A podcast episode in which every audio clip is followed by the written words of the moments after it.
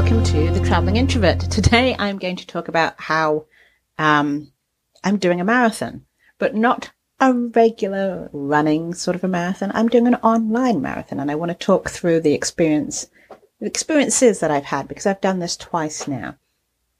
So the idea behind this online marathon is that you have five key areas that you concentrate on. You have sleep, fitness, nutrition, most important work, and you know what? I've forgotten the last one, so let me look it up.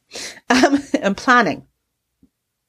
And you work with a team online, and you get points for planning your day, um, hitting your fitness goals, hitting your nutrition goals, hitting your sleep goals, and then doing your most important work. And so the thing behind the most important work is we get so caught up in our day-to-day lives of just doing life that sometimes things that are really important to us get left behind. And so one of the times I did this marathon, my most important work was continuing to write my book.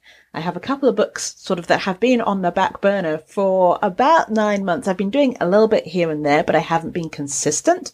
And so the whole point behind the marathon is that you do at least ten minutes on a on your most important work per day, because that ten minutes per day ends up being a lot of time. It ends up being over an hour per week. And if you do up to one hundred minutes worth of your import, most important work per day, it eats up to a lot of time. I ended up writing half of a book, basically, the last time that I did this particular style of marathon.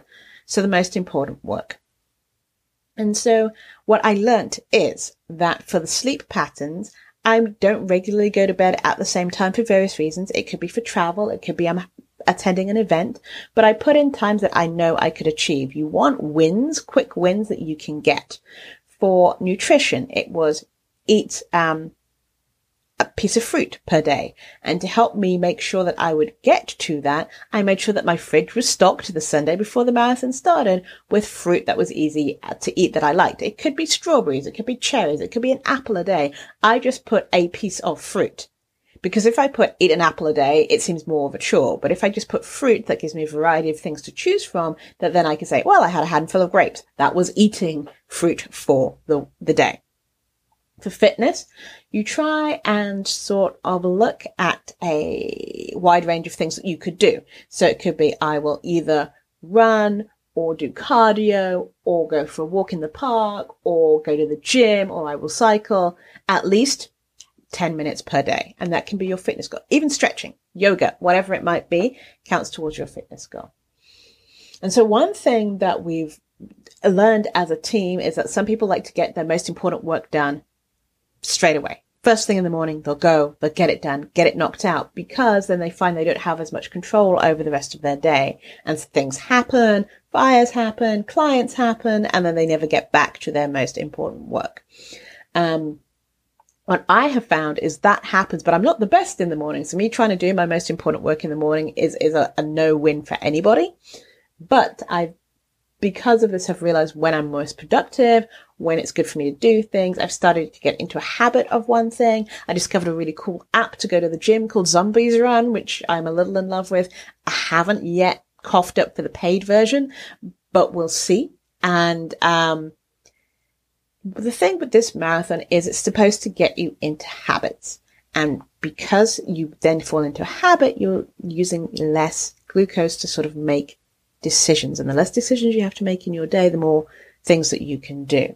So the whole idea behind this is to get into a rhythm, get into a habit that makes you feel good and it's better, and you get your most important work done. Now, your most important work can change from day to day, from week to week, but at least you have that feeling of accomplishment that, hey, I did one hundred minutes of colouring today. I did one hundred minutes of self-care. I did one hundred minutes of gardening. There's one person who's done one hundred minutes of like setting up his new home. He just bought a new place with his, his partner and he's setting it up. Because moving is one of those things where, because life is happening at the same time you are moving, I, I definitely know people who have boxes that haven't been open in six months since they moved because they just haven't gotten around to it.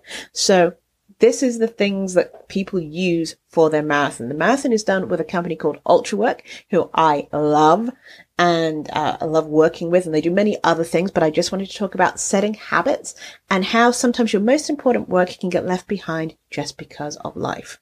So my challenge to you moving forward is think of what your most important work is and what can you do for ten minutes per day towards that most important work, and what a difference that can make in your life. Thank you for listening. This is Janice from the career introvert dot com, helping you launch your podcast or your book as an introvert.